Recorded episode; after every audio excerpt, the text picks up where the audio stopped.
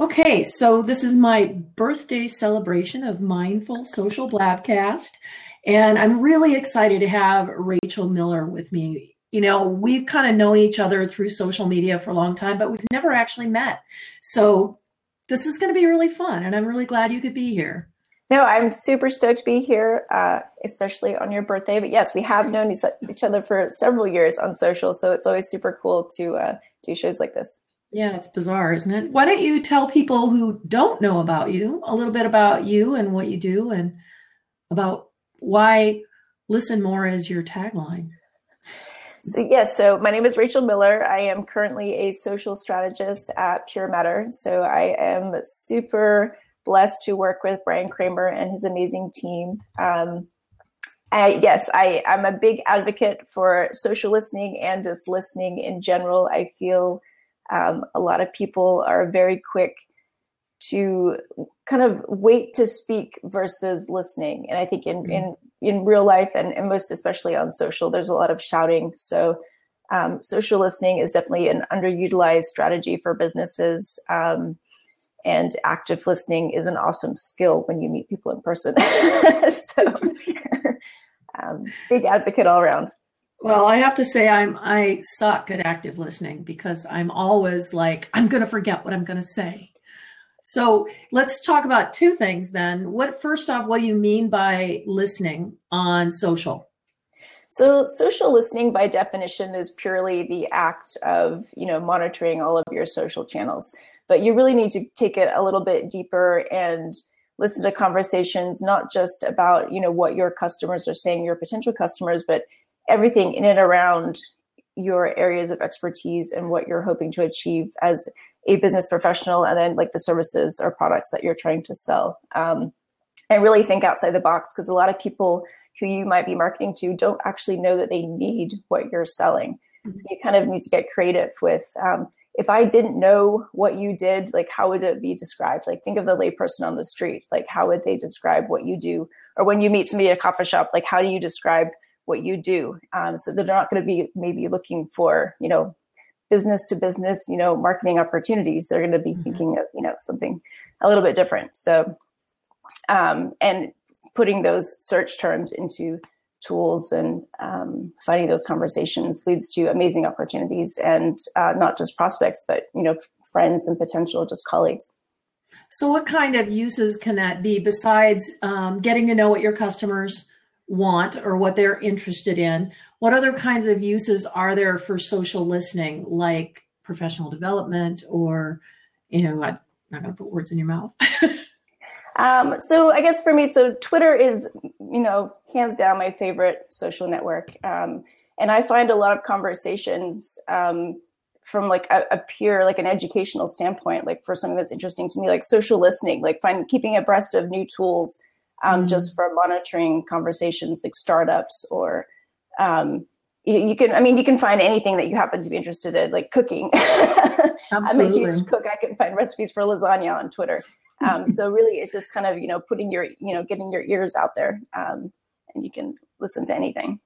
Yeah yeah. I'm a huge twitter fan too. I think it's probably my one number one network that i go to um, for information news everything you know it's really an amazing resource. And so many people um, now i'm hearing a lot of people saying you know twitter is full of junk and it's all full of spammers and those kind of conversations. But i really kind of think that that's based on the network that you've developed there. If you followed anybody who followed you that's pretty much what you're going to get. No you're right. And again like, there's a lot of talk out there about content overload and again it's you don't have to listen to everything that's being said. It's it, i think we're, we're so lucky right now that we can find exactly what we're searching for. You just mm-hmm. have to you know put a little bit of effort in uh, to hone your feed. You're right. Like you don't have to follow everybody back that follows you. You know customize all of your notifications on your devices your facebook feed your linkedin streams. And um, you can still be connected to you know our, our networks these days are, are unfathomably large.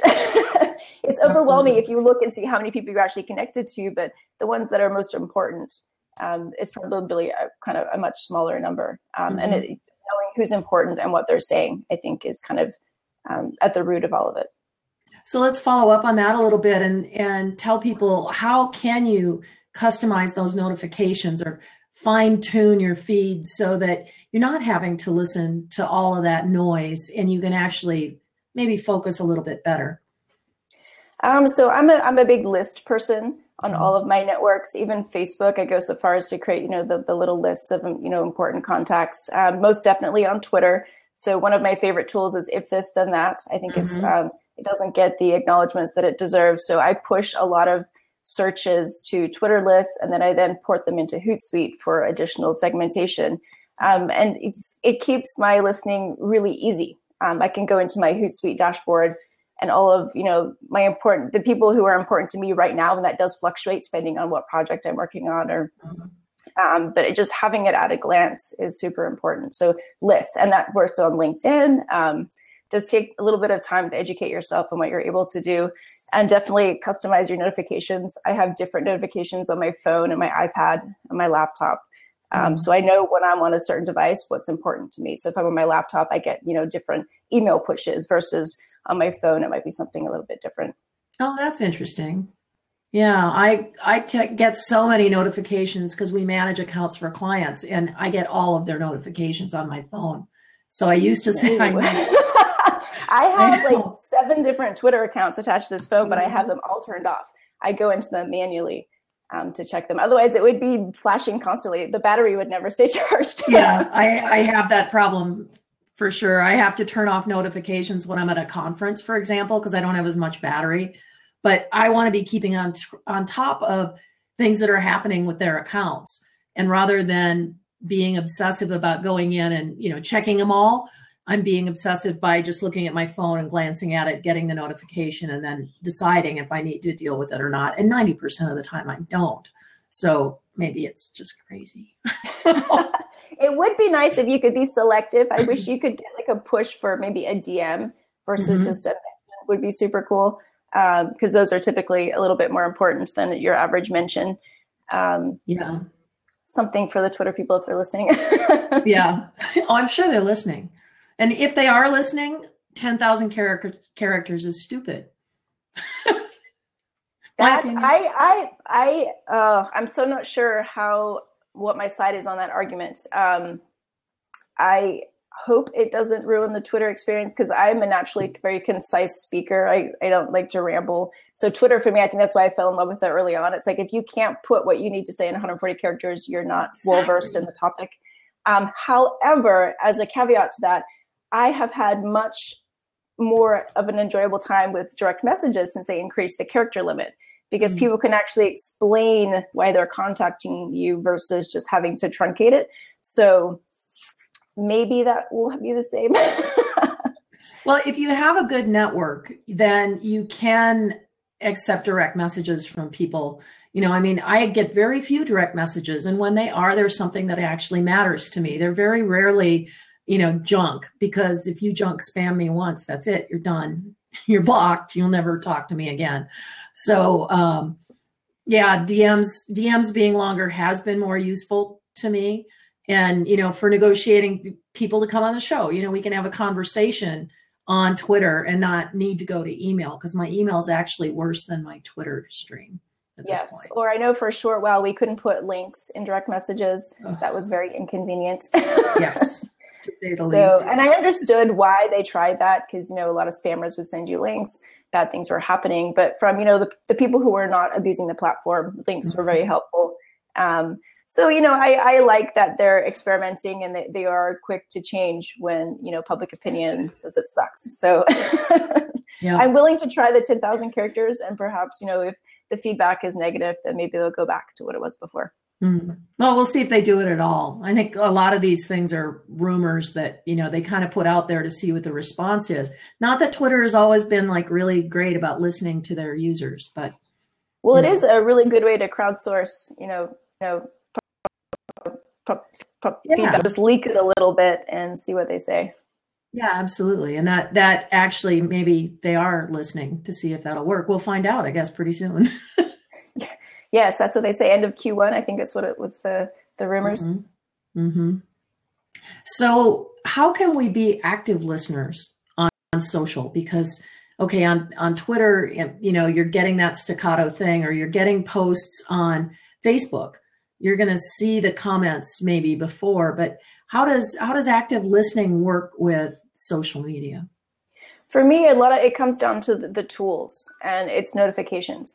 Um, so I use, I'm, I am lucky now at agency life with Pure Matter. I have access to a lot of amazing tools, but a lot of my favorites are the free tools that I've been using for a long time. So um, there's a tool called Mention that is awesome for putting in like you, you, know your business name, you know your your actual first and last name, and for phrases perhaps you know the full blog post title, whatever you happen to be tracking at the moment.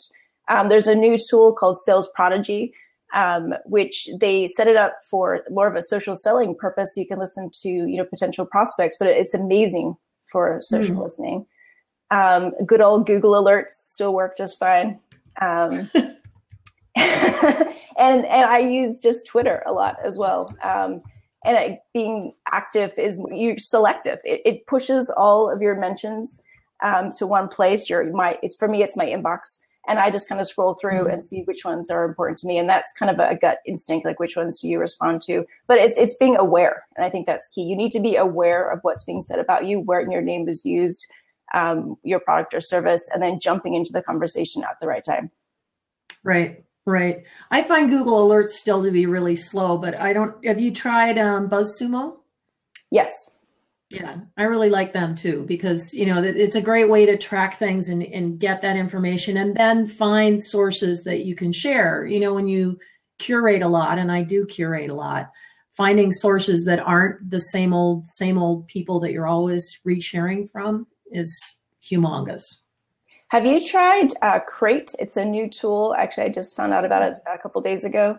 Um, it's the way that it's a curation tool, but you're able to curate via a publication, but then add a person's Twitter handle as kind of a way of filtering whether you want that content or not. Huh. It's no, I haven't. Um, well, for curation. Mm-hmm. We'll have to find out and put the link up on the uh, on the blog. Get Crate. I think uh, Kristen Krotos is in the blab watching. I think she's uh, one of my fellow tool oh, junkies. She just did. Thank you, Christian. Yeah, that's a good one. I like um uh oh now I can't remember the name of it. Um Scoop.it. Yeah. That's another one. That's awesome. I was a so Crate. Did you ever use Swayy? No. There was a tool that was around for a couple years. It actually no longer exists, but it was um, it's very similar to Crate.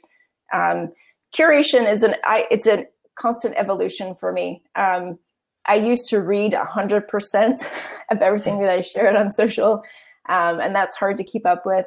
Now mm-hmm. I think I'm honestly down to maybe 50%. I have my trusted sources that I will blind share, but I still like to read everything um, that's new that I'm not familiar with.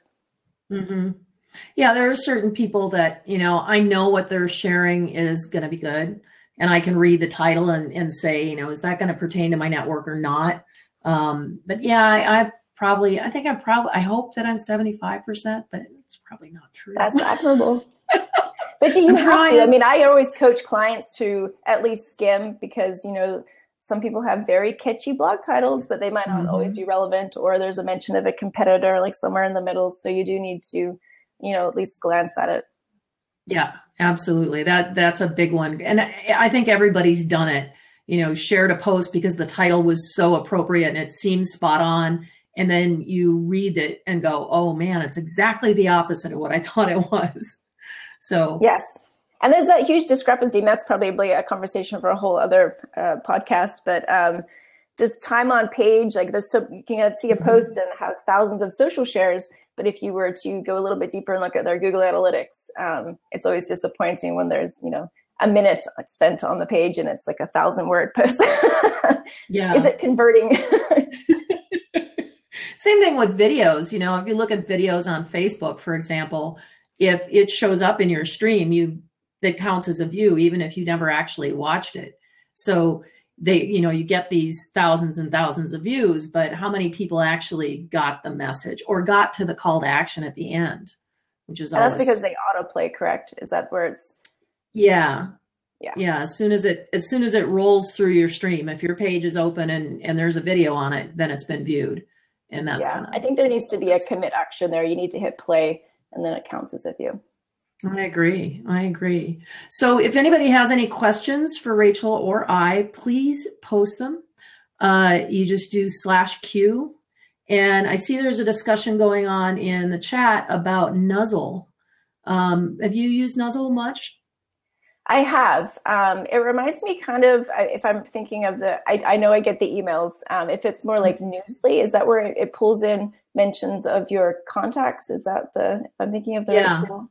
Yeah. Or so and so shares content this. that they're sharing. Yeah. Mm-hmm.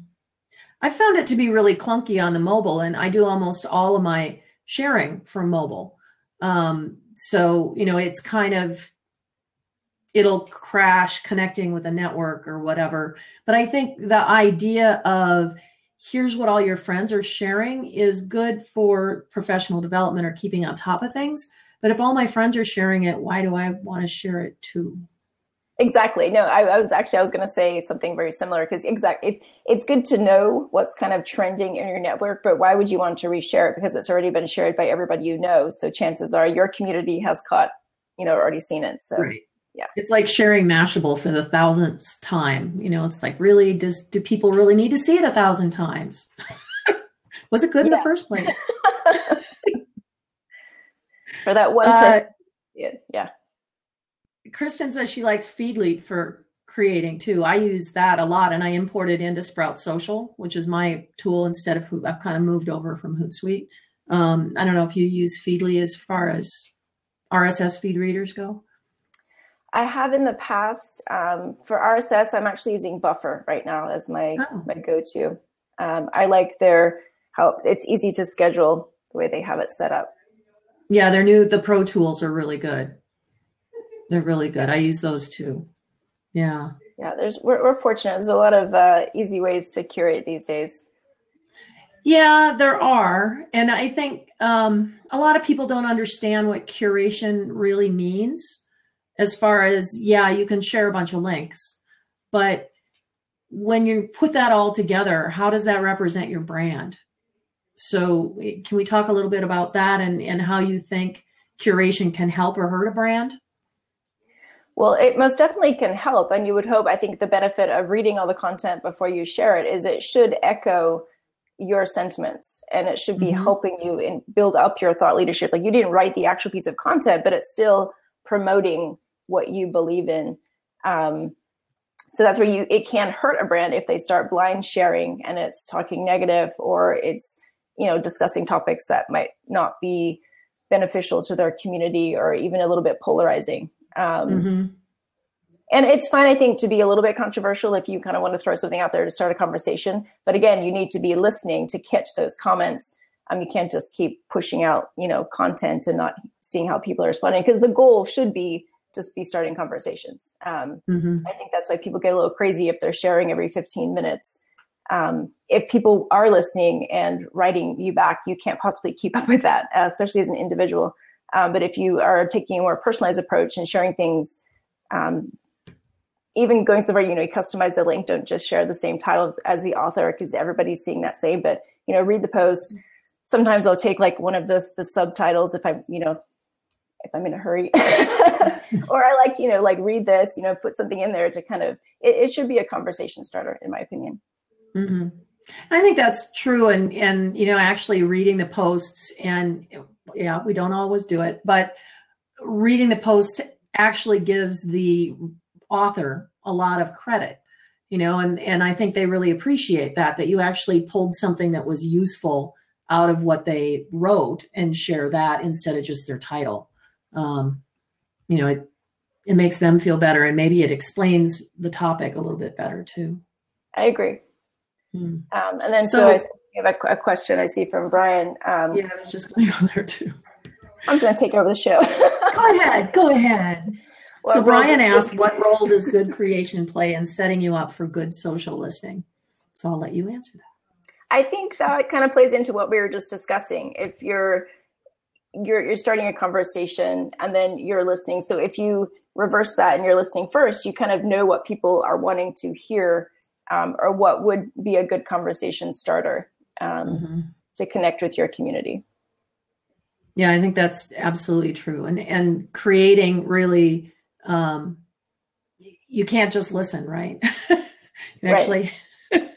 So um, for a brand that's listening a lot, there's been a lot of talk about automation. There's been a lot of examples where uh, brands have gotten into a lot of trouble with automation. Um, they may be thinking they're listening, they may be trying to listen, but are they really paying attention if they send an automated answer? And let's just talk about that for a second. So an automated answer. So you mean like, for example, when someone follows you and they shoot you that DM that says "Follow me on LinkedIn." well, not so much, but like there's a really great example about um, uh, B of A, I think, that there was a protester out in front during, you know, the Occupy, and he was saying, "I'm just being hauled off by the police from in front of Bank of America," and a customer service rep responded with, "How can I help you?" and then it escalated from there. So I think that kind of automation, although it seems like a good idea at the time, um, may not be the best thing that they could do. No, so obviously that's a, an amazing example of uh, gone bad. Um, and I think it's just it's out of convenience. We have the technology. Um, I'm a huge advocate for social automation, um, but there should be the ability to override it in certain situations. Like there should still be a human behind it. Um, and there are a lot of amazing tools right now where they it is an automated messaging service, but you would never know. And that again, it's taking the time before you push the, the go button to really customize it to the types of messages you might be expecting. Um, mm-hmm. That one, uh, you can't expect everybody mentioning you is looking for help. So that that I would never um, advise anybody to set up a, an automation as limited as that. Well, and I think in this case, it was actually a customer service rep who'd been given a script that was absolutely basically a push button. Okay, if somebody says help, this is this is you click this, and then you click this, and then you click that. And I think that's something that brands do a lot. They have automated responses or scripts that they want you to respond to um, you know, it's like when you call AT and T and you have to listen to the whole speech, and you're just like, just solve my problem. So, yes, uh, maybe it's, it's not just listening; it's also reading, because not every sentence that has help in it is, uh, you know. But uh, yeah, it's not all relevant. Uh, exactly. Brian has another question too, and he says, "How do personal brands and thought leaders scale their listening? Outsource vis-a-vis better tools and decreasing the amount of engagement? Ooh. That's a good That question. is, I know that is a struggle for definitely a lot of uh, my friends and colleagues. You know, you do when you professional success also comes with an uh, exorbitant amount of contacts these days.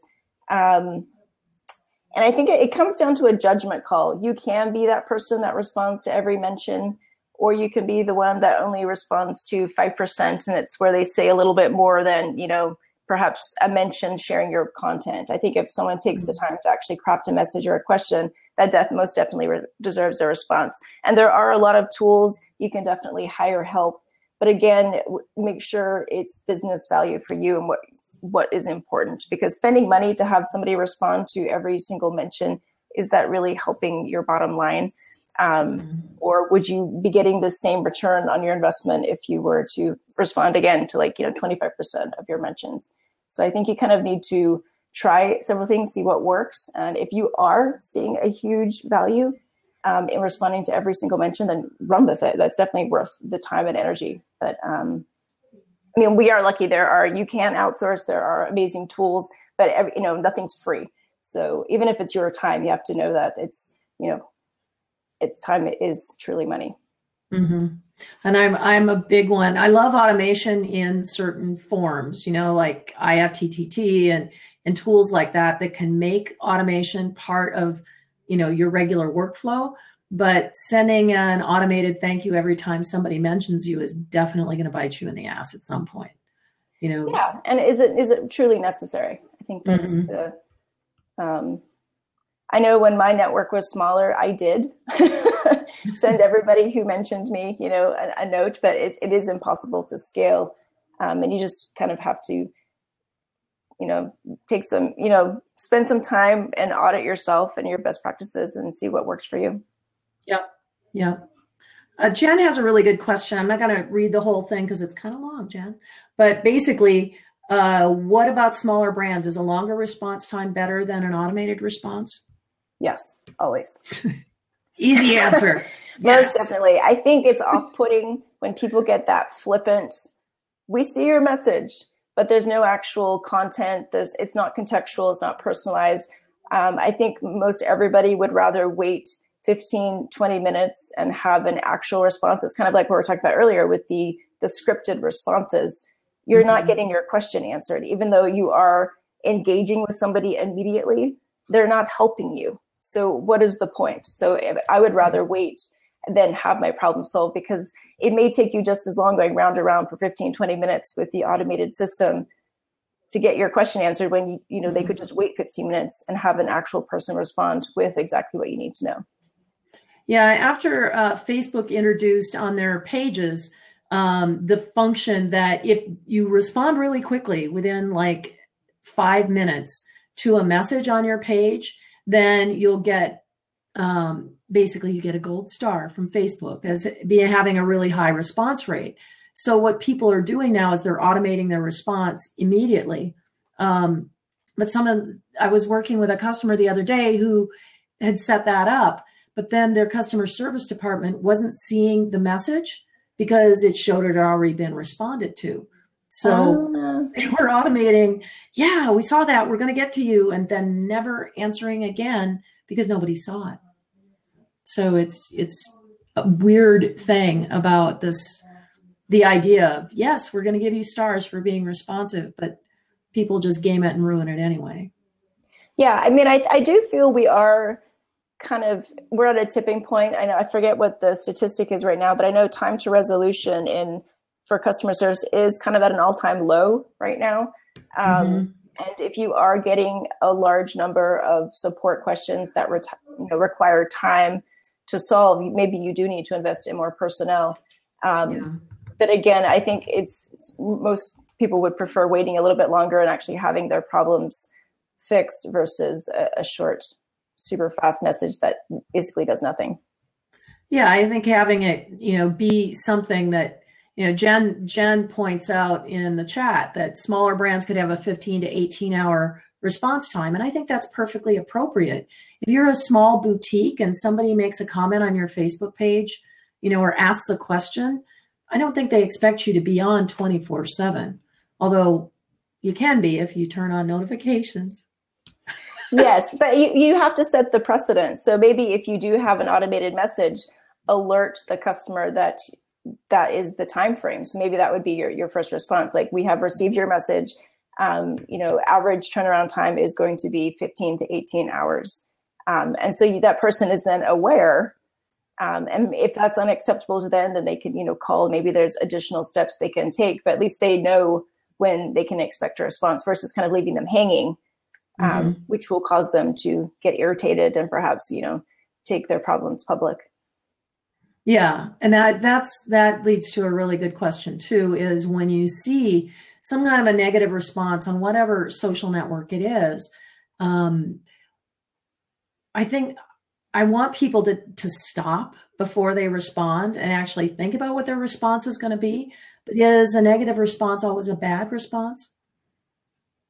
No, it's not. But I, I do feel it's an opportunity to win somebody over, and obviously sometimes they become your strongest advocates when you have kind of you know turn their frown upside down. But i feel we do spend way more time and energy focusing on the negative comments versus the you know as we were talking earlier like the mentions like perhaps i should respond to all of those mentions because those are positive people that like me. I should give them more love versus you know spending all my time responding to the people who have you know perhaps mean things to say because right, you know, exactly. i'm not going to make them happy either anyways so we do because we want everybody to like us. So we focus on the negative. Mm-hmm. Mm-hmm. But I think, you know, we can also look at negatives as an opportunity to learn something about our product or our services and, you know, understand, okay, there is a, there could be a problem. And are we going to accept that? Are we going to deal with it? Um, when you see a negative thread, say on Facebook or something, and you respond and say, yeah, you know, that we recognize it is a problem and we're going to fix it. At what point do you take it offline and try to remove them from the public conversation? I mean, uh, I guess you would like to take it offline as soon as possible, but it is, I think, helpful for other customers and perhaps future customers to see that you respond mm-hmm. to negative comments publicly. I think because we, we are all human. And I think it's great if you can be that transparent and leave it up there because you did ultimately fix the problem. Um, and I think that's great, especially if you were able to do it in a timely manner. I think that mm-hmm. shows excellent customer service. So you could leave it up there as kind of a precedent. So let's talk about listening as a function of someone in the organization who's paying attention the most, which is often the case that there's one person in the social team or in the company who's actually managing that listening. How do you take that back to the corporate entity and take it back to the team? What kind of um, what kind of ways can we use that social listening for the education or you know going back and saying okay everybody seems to hate the 10,000 character of tweet well i think i mean with everything that you do because time is money, you need to have a goal. So, what are you listening for? And so, you would know that. So, if you're listening for customer complaints or product feedback, you can then collate that data and put it into a report and you know pass it on to the decision makers.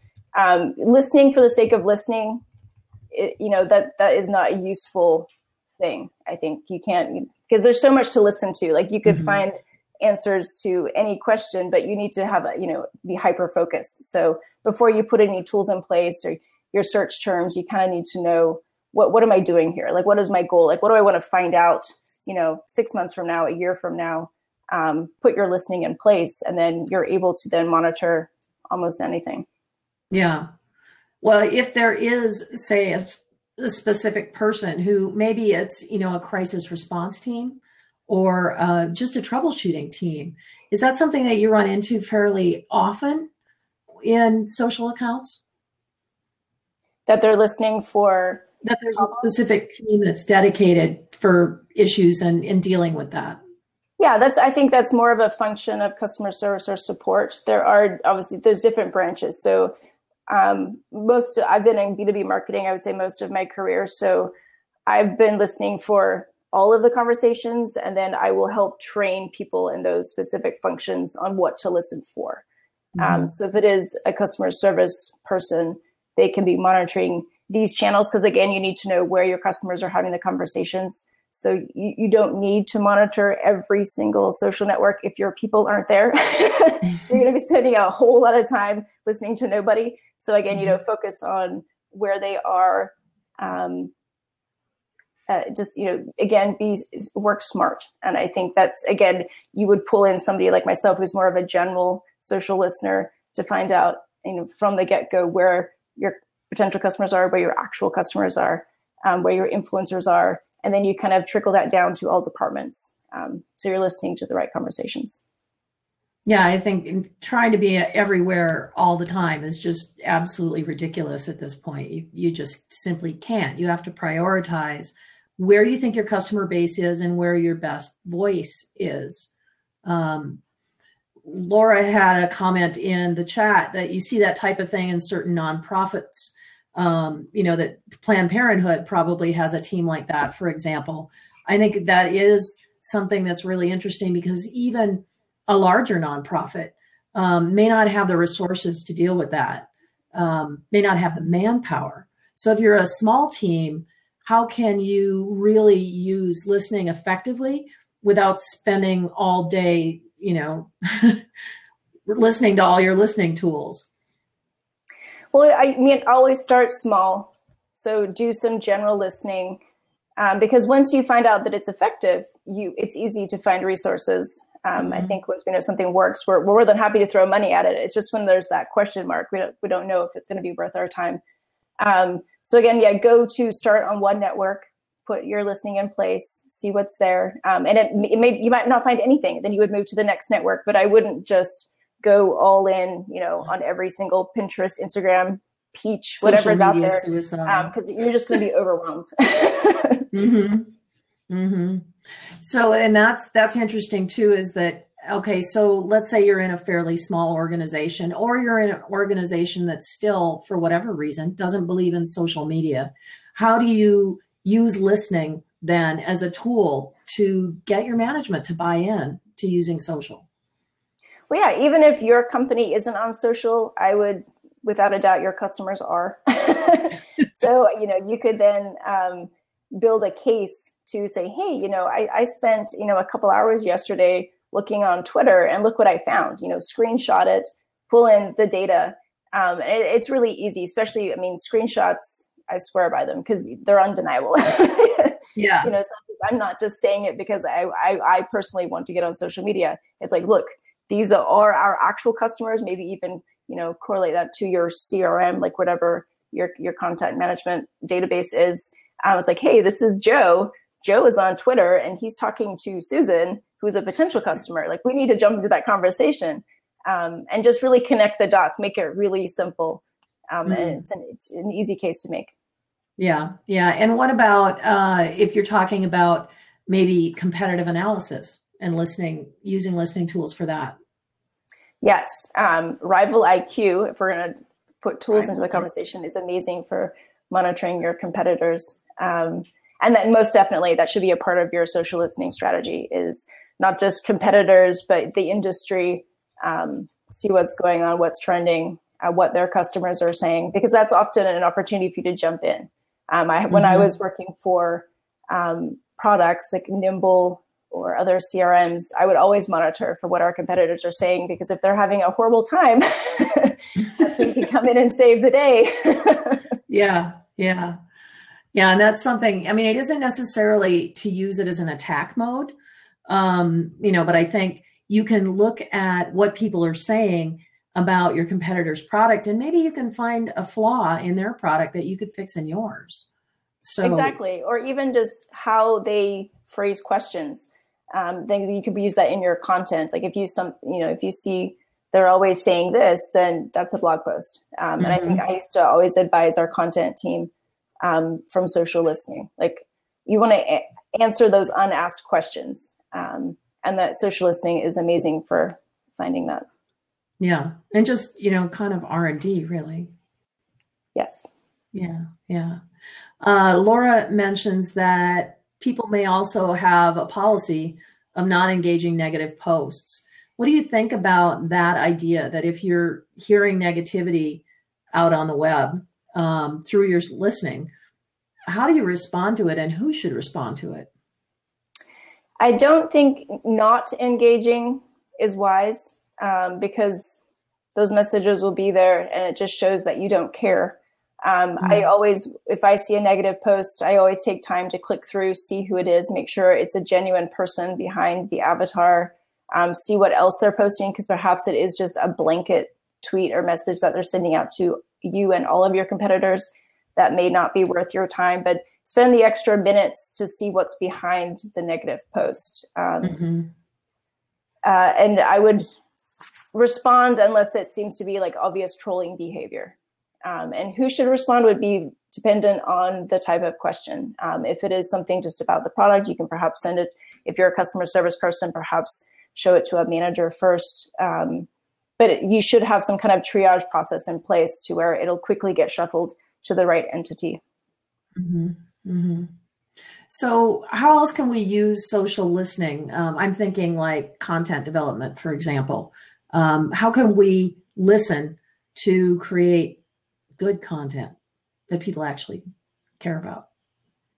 Um, I think, yeah, it comes down to because you know if you're perhaps you're you know you're a social listening tool uh, people aren't particularly aware of what social listening is so you have to kind of break that down into layman's terms like what would you call it if you didn't know it was social listening?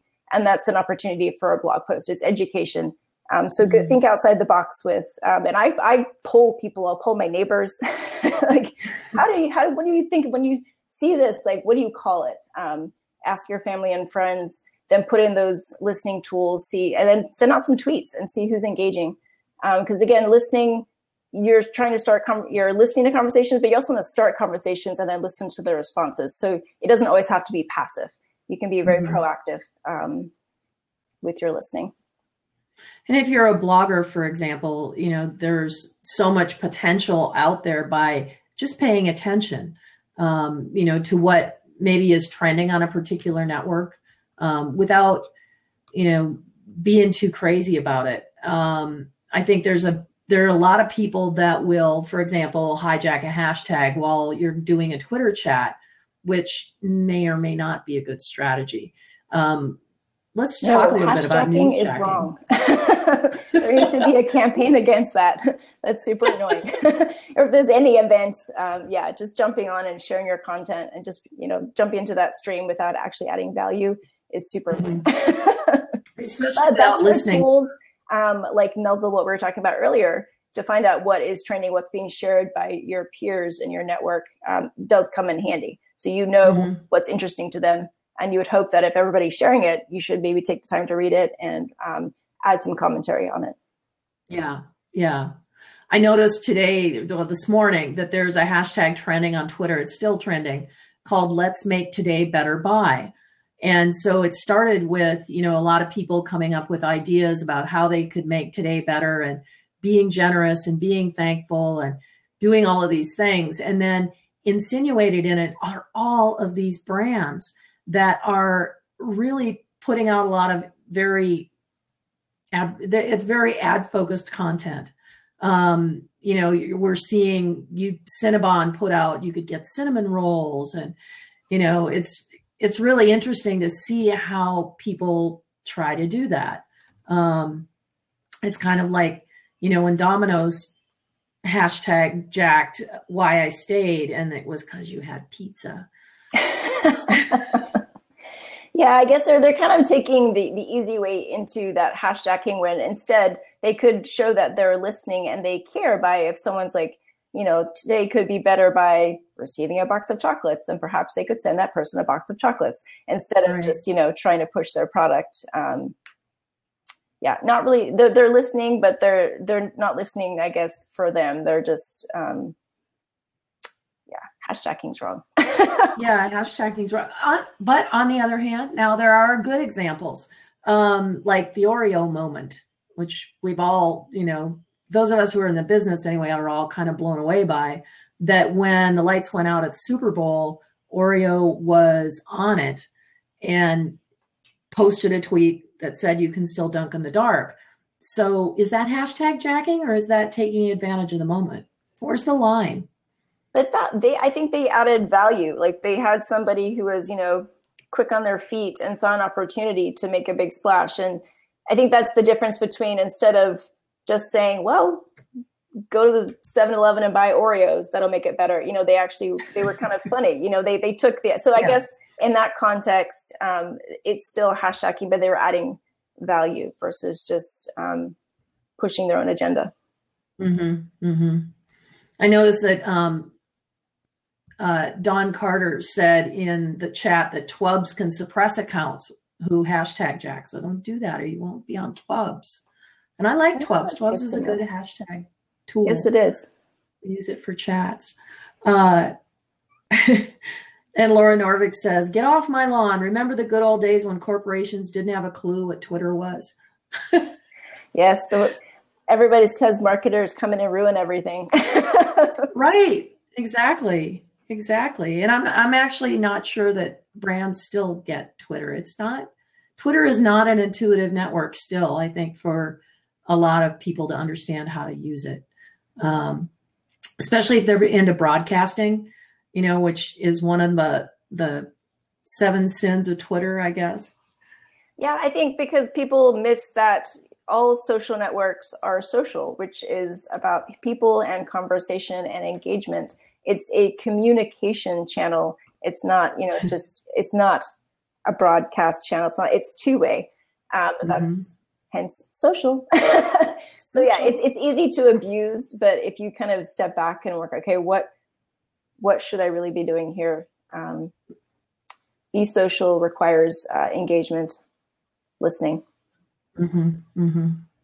So let's go back to content development just for a minute and talk about if you were going to develop, say, a content calendar, could you do that through effective social listening? And what would that kind of what would that process look like? Be right on the spot. Be brilliant now. Be brilliant, yes. no, you can most definitely build out your content calendar from social listening. Um, I, and I, I do uh, content curation and, and then advising um, the content team. Um, as far as, as a calendar, I think that's still something I wouldn't dictate that by perhaps what you're listening to, unless your business is very centralized around certain events that happen. Um, mm-hmm. I think your calendar should be something that you determine internally, um, but you can most definitely find out what is important to your community um, and add value to the conversations that they're having, and then start meaningful conversations um, mm-hmm. by listening. So, for yeah, I would. It starts with um, knowing your customers. Always do an audit first. Um, if you're in a sales environment, it's like the sales that you won and the sales that you lost. Uh, work out what happened in both scenarios. Um, set out your search terms, um, and then pick through the data. Mm-hmm. Well, I think you can, from my perspective, you can do a social content calendar based on what you've learned from listening. For example, if you hear that your competitor is maybe they're falling down in a particular area, then you can say, okay, over the next week, you know, I want to come up with some content that's going to be around this particular thing that shows our benefits or shows, um, you know, the comparison infographics, I think, are a good thing that you can do really quickly just based on social listening. But then you still have to plan that. Um, I think with content curation in particular, some people will curate too tightly so that you'll get this long stream of all of this content and it's inundating and it doesn't flow very well. So I think that's where a content calendar comes in handy, um, which you know there's there's good sides and downsides to content calendars as well. No, I agree. I like your example of knowing, if, you know, basing it off something like being reactive with something that's happening in your industry or perhaps a competitor. Um, and you would hope that with the content that you're curating and creating are saying similar things. So it's harmonious because you don't want to be writing content about shoes, but then you're curating content, you know, about pants or something. You're like, whatever, you know. right. it needs to kind of at least play nicely together. Yeah. Do my pants go with my shoes? Exactly. These are really yeah, important maybe things. do my pants match my shoes? That's important. People get really mad with the brown belts and the black shoes. Apparently, I have no idea. But being, you know, such a fashion model, it's really well anyway. Um, I think I think that there's a lot that people can do with curation and and the other kind of listening is listening to yourself. Um, I think people tend not to step back and look at their messaging on a periodic basis and go, okay, are we on message or are we just kind of throwing up whatever we can think of? Um, no, I agree. And I also think tone is important. Um, I think a lot of mm-hmm. people can kind of have a very passive um, and not very engaging tone, and they, are not even aware. Um, and they can do simple things in just the titles of their social shares um, and generate a lot more engagement um, just by being maybe a little bit more positive or inquisitive. Um, so, mm-hmm. yeah, it's definitely important to audit. so, I, I love tools like Buffer. We can quickly go in and see what's working and what's not and then you kind of can dive deeper what why did that work? Was it because it had you know uh, a dancing cat gif? Or was it you know was i was i telling a, a, joke or did i ask a question? And then you can then mimic that because um, you don't need to reinvent the wheel every time. If you see something that's working then mm-hmm. and also go through for your social listening. If you see a post that a competitor posted um, and also rival iq is another tool that's great for that they'll let you know like hey, your competitor posted something and it had 200 shares, and you want to dive in and see, well, why is it so popular? Um, and then you can go in and try and uh, capitalize on that. Yeah, yeah. I think tools like Buffer, Twitter Analytics too are really great. Even Facebook Insights, if you dig into them. Um, you know, we do that in Sprout Social and, and dig in to see over time, you know, what the most engaged posts are and, and how that's working. And then you can think about that when you're going to create new content. Um, and maybe set up some listening around those particular things. If something that, say, your competitor is writing that's getting really hot and they're getting tons of mentions, you may want to set up listening tools around that to kind of find out, you know, what's what's going on there, what's the dynamic that's really driving that, because we kind of guess otherwise and guessing. Yeah, it's um, there's no need to guess. We have so much um, data at our fingertips these days. Um, we should always be making educated choices. Yeah, well, theoretically. Yeah. I have to say I don't. I'm not always great at that, but I try. um, Steve Payne says he uses Twitonomy. I don't know if you know that one, but it down for downloading Twitter info. I have not used that one, but I love finding new tools, so I'm going to write that down. Me too. I'm going to go look it up afterwards. Thanks. What? Um, sorry. What other tools can we leave people with that are really great listening tools that they can use for multiple networks? Both of you and I are kind of Twitter centric. So if we're going to listen to other networks, the rest of the world, um, what other tools can can you come up with? And if anybody else has new tools, please post them in the chat. Um, well, if you have the budget, uh, Sysomos is amazing. Um, it crawls every network, and its access to historical data um, is worth the money. But again, it is very expensive. So that's like Sysomos is way over here. you have, you know, tools like Mention and BuzzSumo um, which mm-hmm. are, are much more budget friendly and you know for the average user just as effective um, it, depends what you're mm-hmm. looking for like sourcing influencers so there's all sorts of listening um, that's one of my main um, roles at pure matter is to find um, i guess influencers in training they may not be influencers yet but it's kind of like catching those people before they, they hit the big time um, mm-hmm. so i use a lot of tools like little bird um, oh. Klear to kind of see people who are, you know, they're amazing subject matter experts, um, but perhaps they're not big on Twitter, but we can coach them um, into that role. Uh, so mm-hmm. yeah, so those are kind of like my go-tos as well as like mention a, a sales prodigy is a great tool. And I, but it's, they now have a desktop version. So if anybody checked them out before and they were annoyed that they were only on their phone, I can now get it on desktop and they have a Hootsuite integration. hmm. um, and it's free. and it's free. We like free. Free is always good. good. Um, yeah, so that's one of my, my stable tools. Mm-hmm. Yeah, I think the only one I'd add to that is social mention, um, which is kind of my go to because it goes across all the platforms and it's free. Um, their alerts aren't the greatest because they really haven't updated in a while. But if I need to search for something really quickly and I want to know it in real time, um, social mention, BuzzSumo, those are those are my two go tos. Yeah. Yes, or um, Topsy, which isn't around anymore, but I used to love that tool. Mm. Um, and I haven't really found an equivalent yet um, to replace it, but that was a great one. Right, right. Well, I wanted to uh, wrap this up and just let people know where they can find you and how they can connect with you.